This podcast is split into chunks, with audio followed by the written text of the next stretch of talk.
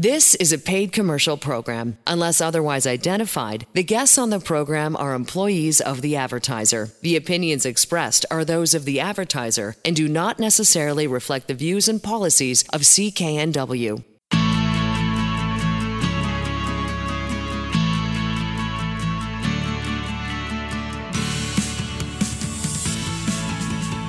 Welcome to Dollars and Cents. I'm Elaine Scollin along with Blair Mantin from Sands and Associates. They're experts in helping you get out of debt. We're going to talk about the consumer proposal and we're going to go through it step by step, really to understand the process from start to finish because it might be a brand new concept to you. And making a consumer proposal is one of the best ways to consolidate and cut debt. And Blair's going to explain some of the key benefits to consumer proposals as well as how the process works for any BC consumer. Blair, can you start with explaining what the consumer proposal is and how the debt consolidation works?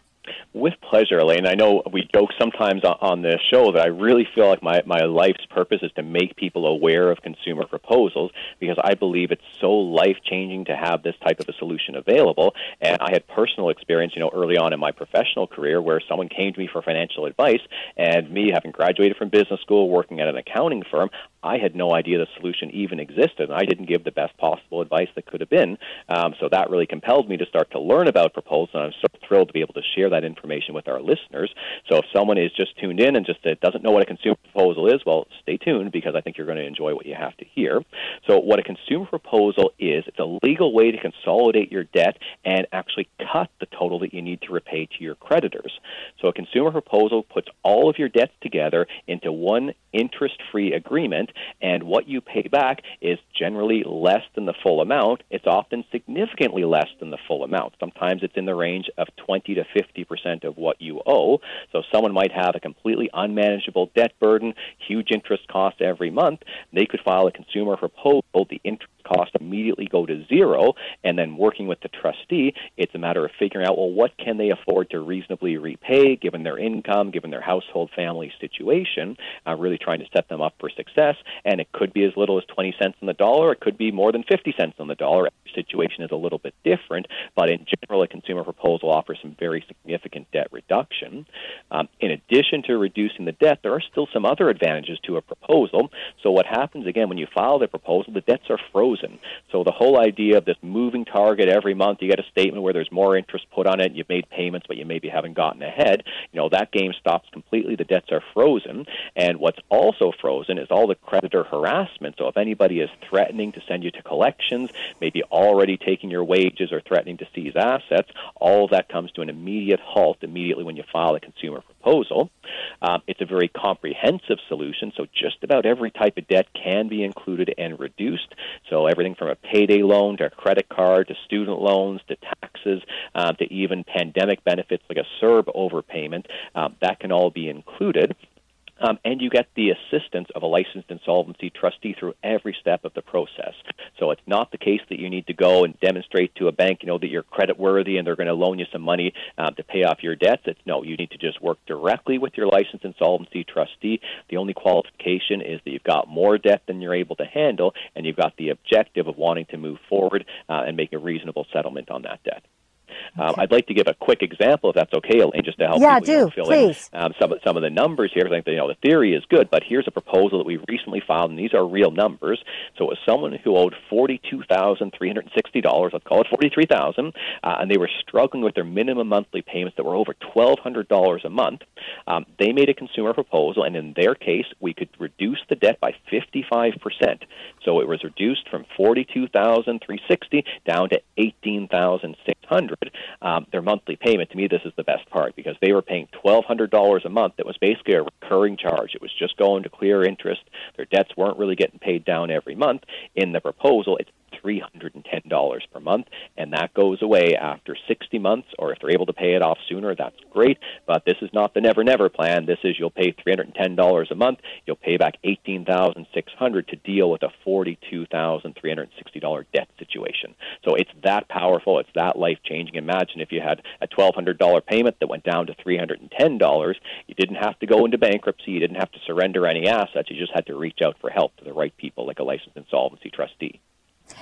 And before you get to the next part about what somebody needs to do to start a consumer proposal, I just want to add um, the website, uh, sands-trustee.com. If you're wanting a bit more explanation uh, and you're thinking, okay, I didn't quite get all of that, and you don't want to listen to the uh, the piece again, super easy to do by going to the website because it's just filled with such good questions and really clear, concise answers, easy to understand. It's sands-trustee.com. Or if you're ready to go and you want to make that first step and get an appointment and sit down with somebody, 1 800 661 3030.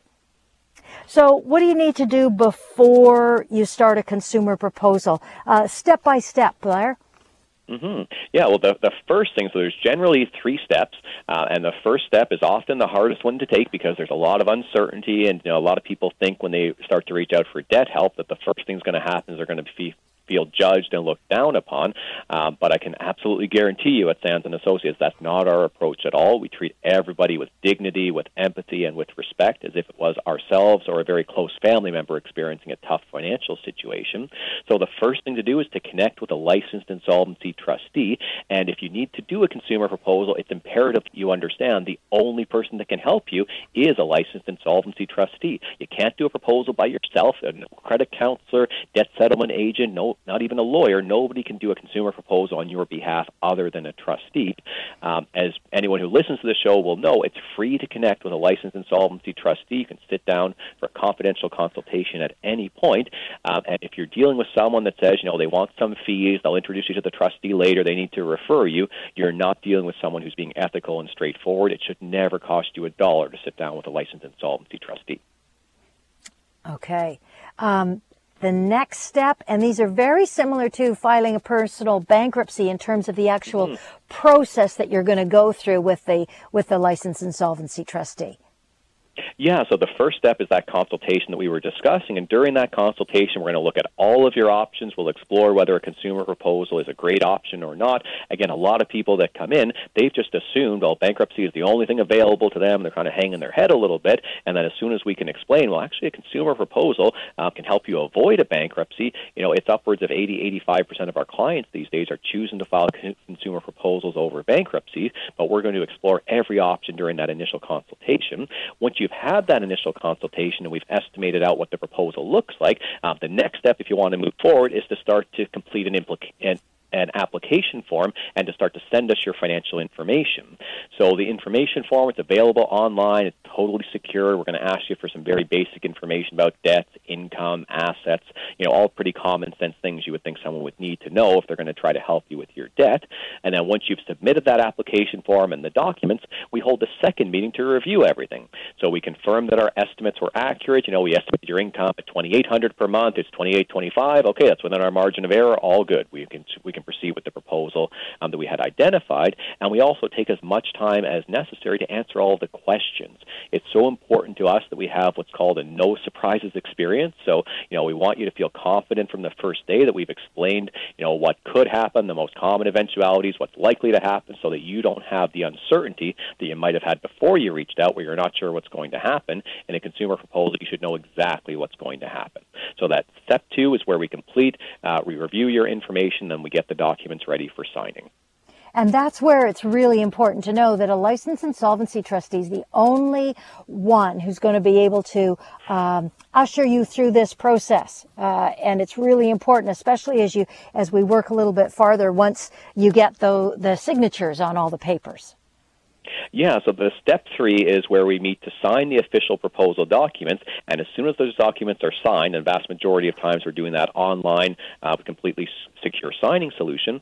Uh, once those documents are signed, we immediately file the proposal with the federal government, with Industry Canada, and the Office of the Superintendent of Bankruptcy, and all of those organizations make sure that everything goes according to plan. The proposal, it's enshrined in Canadian law, and those organizations oversee every trustee in Canada. So ourselves at Sands and Associates, we make sure that everything we do is in accordance with all the rules and the regulations, but it also lets the creditors know that when they receive a consumer proposal from Sands and Associates, it's legally binding. They have to stop exactly what they're doing at that moment, pens down, no more collection calls, no more interest added. All they can do is decide whether to accept the proposal or not, uh, which in the vast majority of cases, 95% on the first offer, 99% with negotiation, um, they do vote to accept the consumer proposal. And can you just mention not everybody has to accept it, but it's based on the majority of the of of the uh, creditors? Exactly. That's such an important point, Elaine, because a lot of times people come in and say, you know, there's this one creditor that I know they would never accept 20 cents on the dollar no matter what. And sometimes it's the government, for example, and there's a collector that said, hey, you're wasting your time. You think we're going to reduce the debt. What's great with a consumer proposal is it's majority rules and it's majority by dollar value. So if someone had $25,000 in debt, for example, all I need to say yes to that proposal is half of that debt, $12,500 in this case. If the government, for example, had you know, $10,000 of debt, but the other creditors had voted to accept that proposal, it wouldn't matter what the government had said against the proposal. Not even they can opt out of a consumer proposal.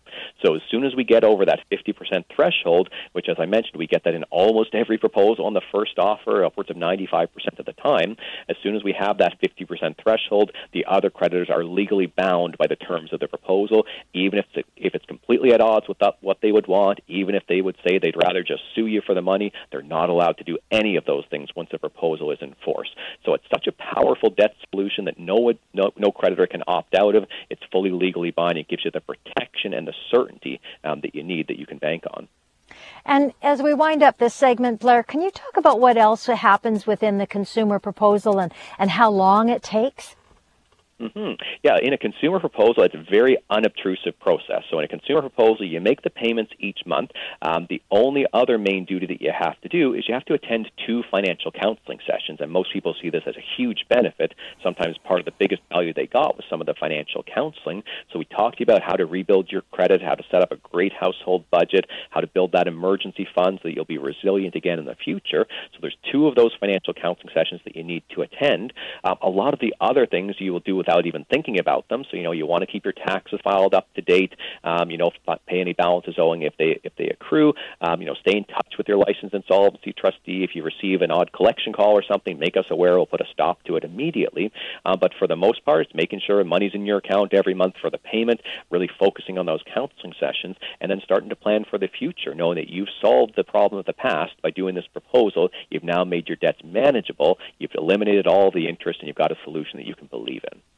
Yeah, boy, oh boy, the more I learn about consumer proposals, I think they're, what, what a gift they are to folks that are in serious debt, but still have the ability to, uh, pay, pay a portion or, or pay a percentage of it off. It's, it's really quite something.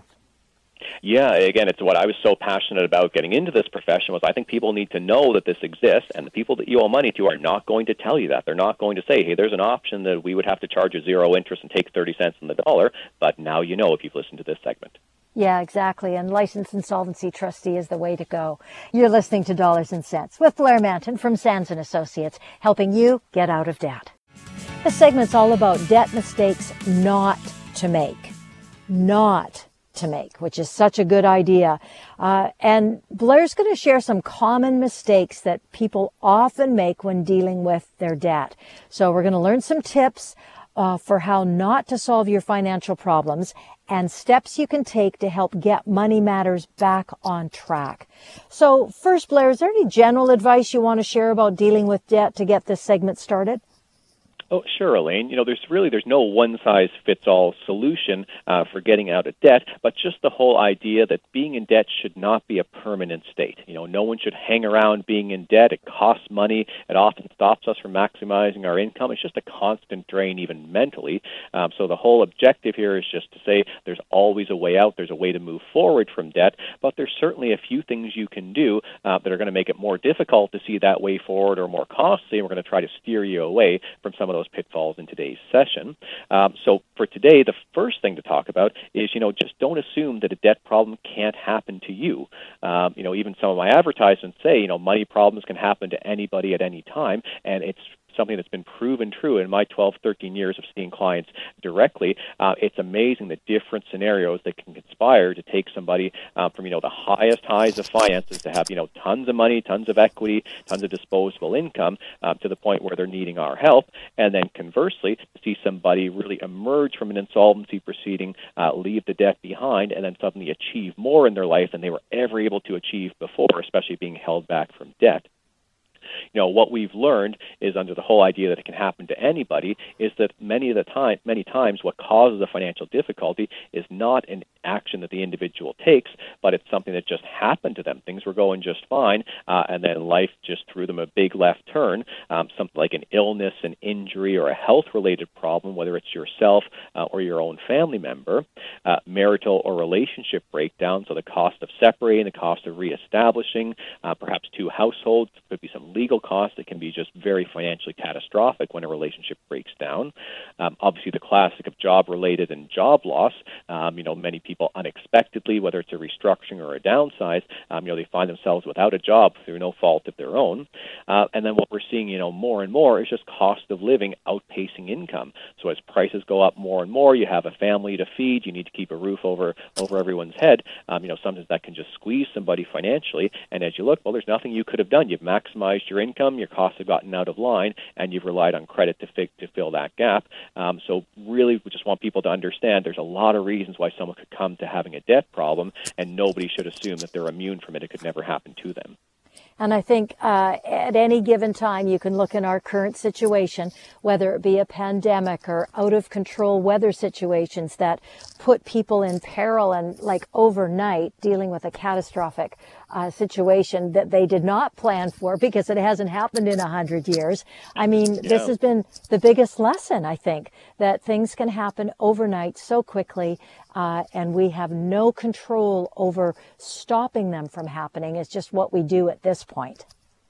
That's exactly right, Elaine. I think we, we've all learned, you know, just the fragility of the status quo. Let's not assume that tomorrow is going to resemble yesterday because sometimes it doesn't, as we've seen.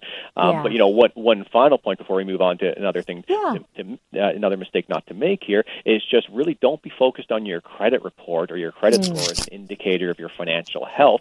Um, you would be amazed the number of people that come into my office that have 800 credit scores, 750, 770, um, but can't borrow another dollar from the bank, are incredibly overextended and have spent huge amounts of money just making all their minimum payments to chase a great credit score. So quite often, a credit score is completely divorced from your overall financial health, and the people that are the most financially healthy might have a zero credit score because they're just not using any credit products or paying any interest each month. So definitely don't focus on that indicator. It's a great reminder. I love it when you talk about that. Uh, really, really important because it's easy to get caught up in it. Are there other uh, sort of inaction mistakes that you can avoid in dealing with debt, Blair?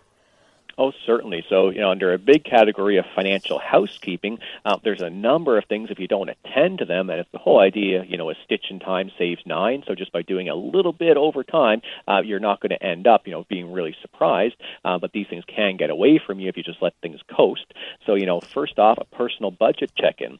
So, are you sticking to your budget? Are you on track to meet any expenses? Are you accumulating savings? Do you even have a budget? That's a really good test. And if you do, you should be checking in on it monthly at least uh, personal tax filings.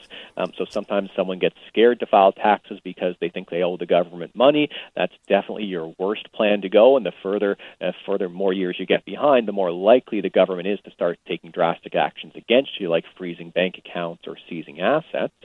Um, even checking in on your credit report. So as I just mentioned, don't be driven by your credit score by any means, but it is important to make sure that your credit report is accurate, is up to date, that you're not being penalized for maybe someone else's delinquency on your debts, but all the debts that you are paying on time are reflecting accurately. So it's just a good thing to keep on top of. Every Canadian can get a copy of their credit report once per year from each of the credit un- uh, each of the credit bureaus of Equifax and TransUnion. And I would say skip the extra cost of getting your credit score because it's irrelevant. As I said, don't chase it. And every lender calculates their own credit score. So I feel like it's you know a little bit of a bait and switch when everyone advertises online credit score for a fee, but it's nothing that the banks are going to use. They do their own math anyway. So I definitely mm. recommend skipping that. Excellent. Um, I want to throw in here too, you know, if, if we've already sort of outlined or if Blair sort of already outlined a situation that you're in and you're gulping and thinking, oh, yikes, I need to do something. This is what you need to do. Give Sands and Associates a call. 1-800-661-3030 or go to the website sands-trustee.com and book that appointment. You've talked a lot about uh, just making minimum monthly payments as a very clear sign that you need to do something different, I guess. Oh, definitely, Elaine. And again, that's in the, our last few years of surveys, the number one most reported warning sign was just people finding, hey, I'm just making minimum payments each month. I'm not getting further ahead. So it is getting, you know, the consciousness is out there that minimum payments are designed to keep you in debt, not to help you pay off debt. And it's not always the case that, you know, the big balances are, are the biggest problems. You know, even a $1,000 credit card bill um, could take you 10 years to pay off if you only make the, the minimum monthly payments at 18%, uh, and you're going to pay almost double that amount that you originally charged. So you can imagine a thousand dollars in ten years from now, I'm still going to be paying it off. Well, if you're only making the minimum payments, yeah, that that is correct. So huge warning sign if all you're able to do is make the minimum payments. Your credit score probably looks great. Your budget might be okay, but those balances that might be large and looming, um, they're not getting paid down in any sort of a, of a speedy fashion. I know you've got a really good list of sort of the common debt mistakes that folks make dealing with debt. And as a result, it just makes it far more challenging for them as they go through this. Yeah, the, the one that breaks my heart the most, Elaine, I know we've, we've said it a number of times, but unfortunately I still do see clients that have done this, uh, is cashing in RRSPs. So cashing in their retirement funds. And sometimes they've gotten advice from the bank, and I'm just going to assume it's someone that wasn't well informed, didn't have nefarious intent. Sometimes they've gotten no advice from anyone, but just thought they should do it. And what I'm talking about is you've got this retirement fund, an RRSP, you decide to pull that money out because you have some debt. Why this is such a bad idea, a bad idea is first you have that money saved for a reason. It's for your retirement. And what are you going to do if that money is not there? You're just going to be giving yourself more hardship in the future because that money is probably going to be very difficult to replace. Um, Secondly, uh, many people understand this, but some don't. RSP withdrawals are taxable. So you got the tax deduction when you put the money in. When you pull that money out, right off the top, there's going to be a withholding tax. Maybe it's 20 to 30 percent, but that might not even be enough. You might find at the end of the year, you think you've done everything right, you pulled out your RSPs, you paid off the debt, and then suddenly the government is coming to you and saying, well, we need a whole lot more tax on those RSP funds. And then now you, you thought you were stressed when you owed the bank money. Imagine when you owe CRA money, how that feels. Um, and folks need to understand because I think this is why they cash in the RRSPs. They think, well, if I have to file a bankruptcy, I'm going to lose this stuff anyway. So you know, let me at least be in control. You know, uh, control my own destiny. And the number one thing for people to know is RRSPs are 100% protected. If you file for bankruptcy, if you have whatever amount of money in RRSPs, you know, as long as you haven't thrown in a ton of money in the year prior to you filing for bankruptcy, which usually is not the case, but anything that's been there for more than 12 months is 100% protected. Nobody can ever force you to cash in those funds. It's not going to require you to pay more into your bankruptcy. You could deal with the debt, still save your retirement out the other side, and that's the outcome I, I wish more people could achieve rather than having cashed in their RSPs. Often they end up with a tax bill. It's not enough to clear the debt. They might end up in my office anyway, and it's what a night and day situation to finishing a bankruptcy and still having your retirement intact to finishing a bankruptcy and then starting to save again. Excellent. Um, uh, the next, the next part of what we were going to talk about has been relying on debt as a debt solution. Can you really explain that? Mm-hmm.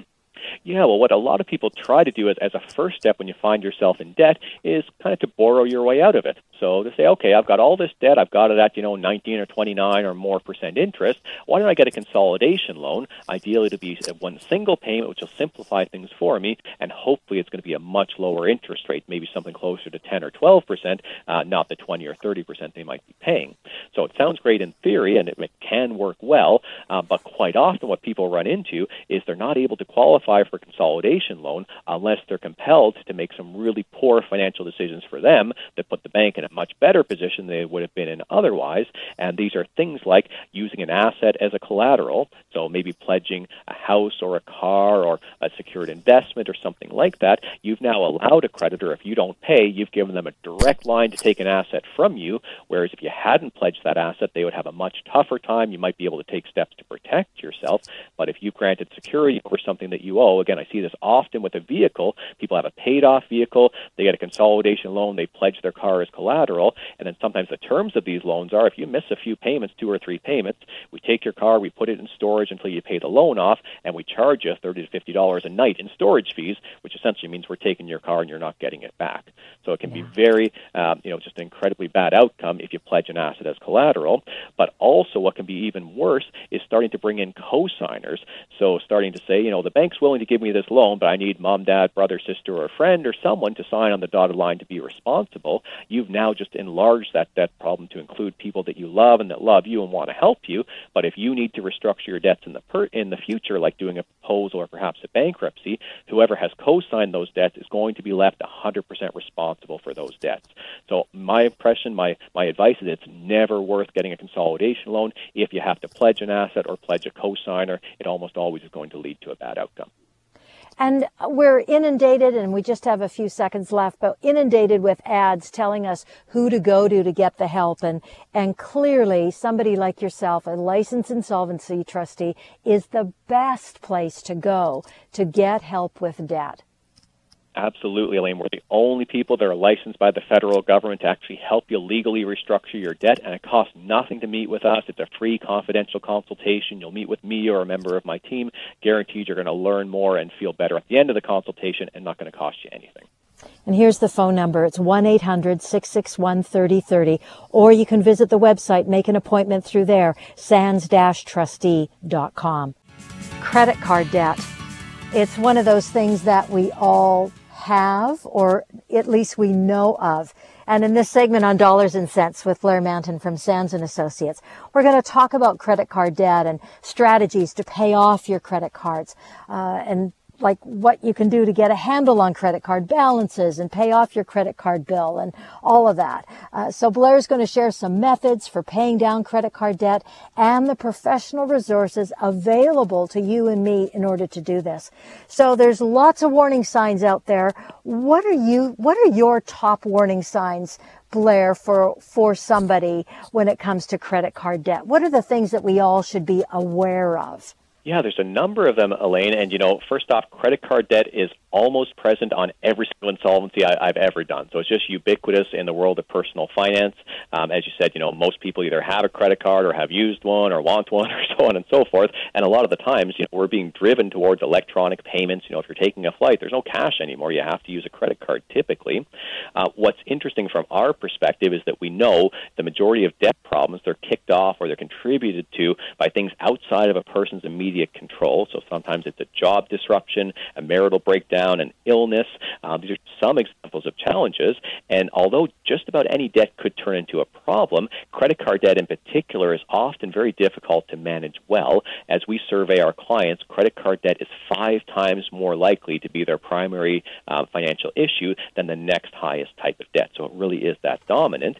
And the challenge um, is that it's so easily accessible that if some, when someone hits uh, you know a life event that can interrupt their finances, um, they often turn to a credit card to fill a gap. I ask listeners to consider, you know, if you faced a sudden drop of income, even for just two or three months, how would you pay your bills or your household costs? And you know, the best answer is, well, I've got an emergency fund that I've set aside, but uh, probably a lot of people would say, well, I haven't been able to save that emergency fund. So what would happen is I would have to rely on credit, um, and then what you would be doing then is be getting into a cycle of interest because the challenge with credit cards is it's very easily accessible financing, but it's also very expensive financing. So, in tip- typically, the warning signs that we see is if you're carrying a balance month to month on your credit card, just never goes away, you never pay it off. Uh, if you're using your credit card for cash advances, so not only is it very expensive financing with cash advances, the expense starts the moment that you withdraw the money, not the same as a purchase where you at least have a little bit of a grace period of a few weeks. Um, if you find that your balance keeps getting bigger, so every, every month, um, you know, there's higher balance even though you're making payments on it. Uh, if you're only making the minimum payment required, or even just a little bit more than, um, if you're using payday loans or fast cash installment loans, those are huge warning signs uh, that you know you're getting even, even into higher risk financing. Uh, and then finally, if you're generally feeling stressed about your credit card balances, if maybe you've stopped opening the mail or just glance at it quickly, you look at the minimum, you pay the minimum, and that's that. Um, those are all pretty big warning signs that your credit card debt is starting to get out of control. And the longer it goes like this, the more money you're going to be required to pay in interest, and the further you're going to be away from actually saving some money in a better financial situation.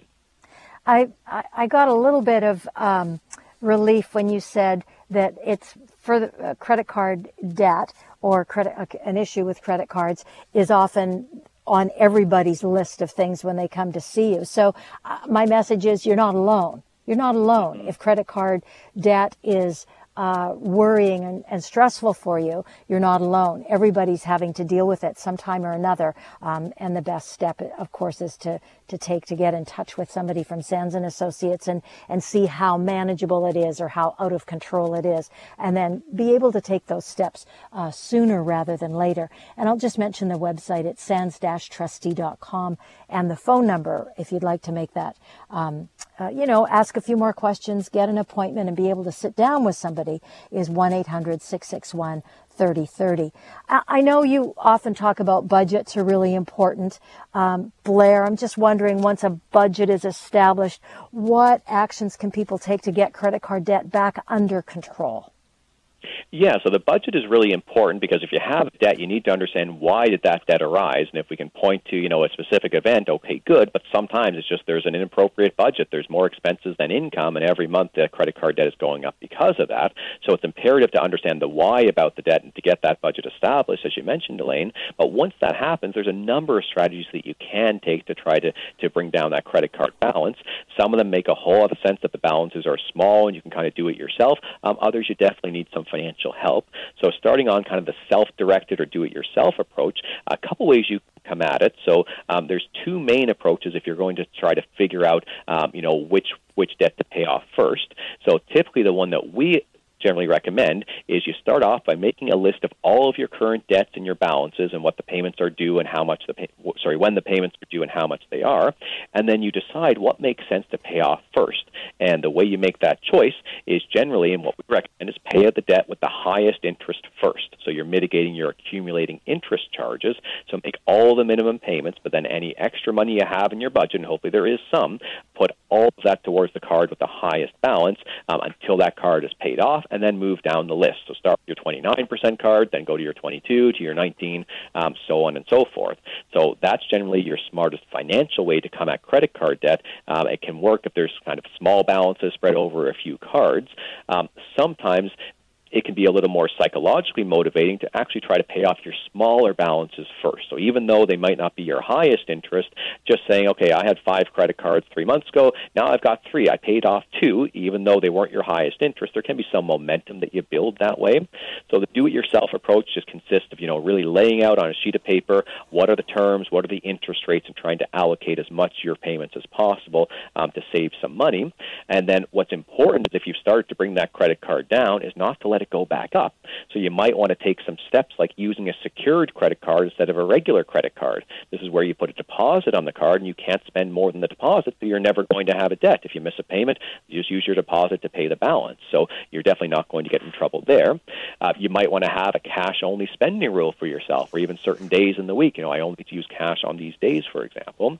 Uh, you might want to talk with your creditors about lowering the interest rate. So if you've been a very reliable consumer, um, you could definitely call them and say, yeah, I'm trying to pay these debts down. I'd like you to help me as well. You can sometimes be surprised on what you might be able to access. Not in every situation, of course. I've had people say, you know, the bank um, thought that you know, three eyes when I called them and said I wanted an interest rate reduction. But for the most part, it's something that you can have a productive discussion with as long as you've been a reliable consumer. Um, and then I would generally recommend simplifying things. So if you had a bunch of accounts and you paid them off, you know, in general, to have a good credit rating, you need about two to three things reporting on your credit. You don't need five or seven. So if you have a bunch of accounts, I would say close off ones when you've paid them off and just keep the few accounts that you actually need. So for someone who doesn't have a huge credit card balance, that can be a good approach. But in a lot of cases, the credit card balance is so high that trying to make more than the minimum payments just isn't sustainable or possible. Right. And that's where a licensed insolvency trustee can really come to the rescue in terms of helping you figure out uh, the credit card debt and how to approach it. And let's just spend the last minute and a half or so talking about, about what you, what you do as a licensed insolvency trustee. Exactly. So what I do is I meet with individuals when they come in, they've got a huge amount of credit card debt, and we look at all of their options, and often the best option they could pursue is a consumer proposal where they consolidate all of the debt, eliminate the interest, and pay back what they can afford. I've got one quick example to discuss here of a proposal we recently filed. So in this case, the individual had $40,000 in credit card and other debts, some payday loans, some installment lenders, so some really high interest stuff. Um, and we were able to file a consumer proposal that reduced the debt down to 9600 so just under a quarter of the debt, and the person paid $200 a month over a 48 month period. So those interest charges that were killing them, they went to zero. That principal where they thought they'd have to pay back $40,000 in total, that principal was reduced down to under $10,000. So that's exactly what a consumer proposal can do. If you have the means to pay back the debt in full, well, of course, you, you should do so. But for a lot of people that I see, they don't have the means. They're just treading water, making interest only payments. A proposal basically flips the script completely and gives you a plan to become debt free. And I think it's so important just to remind folks, Blair, that only a licensed insolvency trustee has the ability uh, to deal with this at this level for folks yeah, I think there's two really important things. So only a trustee can help you with the proposal, and it costs nothing to meet with a trustee. It costs nothing to get a consumer proposal filed. And when I say this person had forty thousand dollars in debt and paid back nine thousand six hundred, that's including every single fee. There's nothing additional the person is charged. So it's a really remarkable solution. So sands-trustee.com is the website. Their phone number is one 800 661 you're listening to Dollars and Cents with Blair Mantin from Sands and Associates, helping you get out of debt. The segment's all, all about shopping around for a debt solution and all the different options that are out there these days. If you're looking for a debt solution to either help you pay off or write off a debt, there's a lot of th- different things that you can consider. And Blair is such a great guy to talk about this, talk about great tips and key points of consideration uh, if this is the situation that you're in. So before we get into the hows and the, the twos and the tips, Blair, can you talk a little bit about when it's a good idea idea for a person to consider getting more of a strategy or, or outside help uh, with their debt? Yeah, certainly, Elaine. So, you know, finances are obviously a really important component of our life, but sometimes it's the case, you know, you really don't evaluate things unless there's a big blinking red light right in front of you saying, you know, caution, danger, so on and so forth. And it's some, it's the case that, you know, you should periodically check in with your finances and just see how you're feeling on a regular basis. I would encourage, you know, at least every month or at least, you know, a few times a year just to sit down and look at where you're sitting uh, with your assets, your debts, and your income on a monthly basis and try to think if you're experiencing things like you're feeling stressed, you're anxious, or you're constantly thinking about your debt. So is debt starting to consume your day to day, starting to take up a lot of your mental energy? Um, consider your credit score. Is it taking some hits now because you've got some large debts? You know, you're off near your credit limits, um, or your debts are starting to exceed what would be an appropriate amount based on your income. Um, start to look at are you carrying some high risk debts? And high risk would be things like a payday loan or a government debt Payday loans are high risk because they're exceptionally expensive, high interest costs, and government debts are high risk because the government's got the strongest means of collecting at very little uh, notice to you. So it's something that you really can't ignore. Um, and then sometimes it's just a case of are you only able to make your minimum payments? Looking on the long term, you realize all you're going to be doing is paying tons of interest on this debt and not being able to, cha- to save money or to actually bring the balances down over time. And that's not the best thing for your overall financial health. So you really need to think, am I feeling stressed about my debt? Is it taking up a lot of my energy? And do I have a clear roadmap that I can see to pay off the debts, you know, using exactly what I'm doing, my existing income without, you know, seeking to reduce the balances or do anything different. I love this next piece, Blair, just because, and you've said it before in other segments that we've done, that if you think you need help or it feels like you need help or suspect that you need, that you have a debt problem and you need some help, you probably do. And I just love that idea that you're empowering people to, to really take action and, and, and, and think about their own situation and then get on it and then take some action and do something about it. Exactly. Yeah. If you if you feel like you have a debt problem, you know, odds are you've had one for a while, and you know now it's come to the front of your mind. And you know, if your creditors are threatening to take legal action against you, if you've got the government debt we're talking about, there's just a bunch of debts and you're not able to consolidate them all, or you just don't feel confident, you know, all of those things would mean that you'd really benefit from coming in, sitting down with a licensed insolvency trustee. And the options we're going to explain to you are not going to include just the things a trustee can help you with. We're going to look at every potential option, which might include something as simple, well, let's see if you can consolidate this debt together and you know, see if that's the best option for you. I like that you've got some key points on, on what on what you need to do to sort of take stock of your situation. Mm-hmm. Yeah, you've got to be really careful when you research your options. Um, that you're really you turn over all the stones, you look up who you're dealing with, and you know what are their qualifications, and be careful for high pressure sales tactics. So you know, quite often the harder you're being pushed to sign something or move forward on something, the better deal it is for the person that's pushing you, and the worse deal it is for you. Uh, you know, make sure you can actually afford any payments that you're agreeing to. So if you're going to do a debt consolidation, take out a new loan to pay everything off, you know, is that going to be affordable, or are you just buying yourself an obligation you're not going to be able to satisfy? Um, and make sure you understand all the terms of your agreement. So if your strategy to get out of debt is you're going to consolidate debt but get a co-signer, well, realize now that you've made this debt problem, you've doubled it in size, and now there's two people that are involved in it. And if things don't go according to plan, you might be having a detrimental impact on someone that you know just put their name forward to help you, never expecting they might be held accountable to pay off the consolidated debt. Yeah. The other thing I want to mention too is if, if it sounds like we're already talking about you or someone you know very well and uh, you want to want to get some help or help them get some help, it's so easy to do. Just go to the website for Sands and Associates at sands-trustee.com and give them a call at 1-800-661-3030 and set up that first consultation and sit down and really look at your situation and what you can and what you can do about it. Blair, um, can you talk about the other points to be aware of when it comes to debt consolidation? Because I feel like that's kind of one of the first things that people uh, think about trying to do on their own, or is it? No, absolutely. Debt consolidation is almost the first point uh, where people start, and it makes sense. And what we mean by debt consolidation is instead of having five or six different creditors that you owe money to at different interest rates, you put it all together into one account and you generally pay a reduced interest rate. In some cases, you pay no interest rate. So debt consolidation can take on a number of forms. What most people think about when they're talking about debt consolidation is a basic consolidation loan. And what that means is a bank or a credit union or a finance company, they provide you with the funds to pay off all of your other debts and then now you owe that new company the combined balance, but hopefully at a lower interest rate. That's what most people think about. Now, you could also do a home equity consolidation loan, which is quite popular in BC these days, which a lot of people having a lot of equity. You can draw out some of the equity in your home, sometimes called taking a second mortgage. Um, generally, it's going to be at a pretty low interest rate, and you use that money to pay off all the debt that's been consolidated together. Um, and then you could also do uh, what's considered a balance transfer, where if you've got a card that has a bunch of room on it, sometimes they'll give you a promotion. You can transfer rates over at a low rate, but be very aware there's often transaction costs. It can be 1 to even up to 3% of the total amount that you're transferring over. So, you know, make sure the numbers do make sense if you're going to be borrowing to do a consolidation. Now, uh, the one thing that we haven't talked about in this segment uh, is the whole concept of being able to consolidate your your uh, debt without borrowing, and and this is a great opportunity, mm-hmm. I think, to talk about that.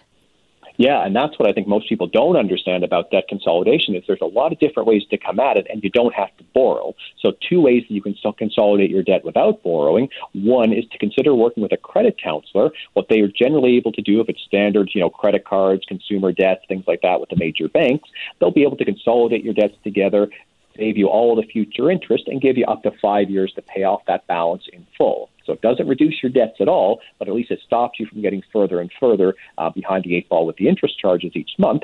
But you are going to pay some fees on top of that. The fees could be upwards of 15 to even 30 percent of the amount that you're consolidating. So in, in lieu of interest, you are still going to pay some fees. Now, one of the best ways to consolidate debt without borrowing. I know I'm biased as being a licensed insolvency trustee, but literally making people aware of consumer proposals is why I became a trustee uh, because I just think it's such an outstanding um, option for people to consider. And with a consumer proposal, all your debts are consolidated together, but it's not a question of you paying back 100% of the debt plus interest. It's a question of what can you reasonably afford to repay. And quite often that's in the range of 30 to 50 cents in the dollar, sometimes lower, sometimes higher, but it's almost always less than the full amount. And by law, you're not charged another dollar of interest. And also by law, all of the costs of that proceeding are borne by your creditors. You don't pay anything extra beyond what you can afford to repay on the debt. So it's just a huge difference. If someone had $20,000 and they tried to do a consolidation loan, they'd be paying about $635 a month for three years, and that would be at a 9% interest, which is pretty good for a consolidation loan. If they did a consumer proposal, so let's say they offered to pay off 40% of the debt, the monthly payment would be $220 over three years. So literally less than a third of what they would be paying um, if they had to do a borrowing consolidation. So a consumer proposal can be affordable where other options just aren't affordable. And I, I got to say that the, the folks at Sands and Associates all over the province and all of their offices, so knowledgeable. And there, there's so many good uh, options for you in terms of how you go about looking after your debt situation. Uh, there's uh, financial counseling available. They'll sit down with you, go through everything, walk you through the process uh, in just a really thoughtful way. And uh, also, if you want to take a first step before doing that, and just go to their website and check out all the good information that's there. There's so many good questions and answers uh, that you can read through and, and may help you make that decision. It's sands-trustee.com or you can give them a call, 1-800-661-3030 and get that first free consultation uh, and a sit down and find an office uh, near you, regardless of where you are in British Columbia. Uh, chances are very good there's an office near you. You've been listening to Dollars and Cents. See you next time. The proceeding was a paid commercial program. Unless otherwise identified, the guests on the program are employees of the advertiser. The opinions expressed are those of the advertiser and do not necessarily reflect the views and policies of CKNW.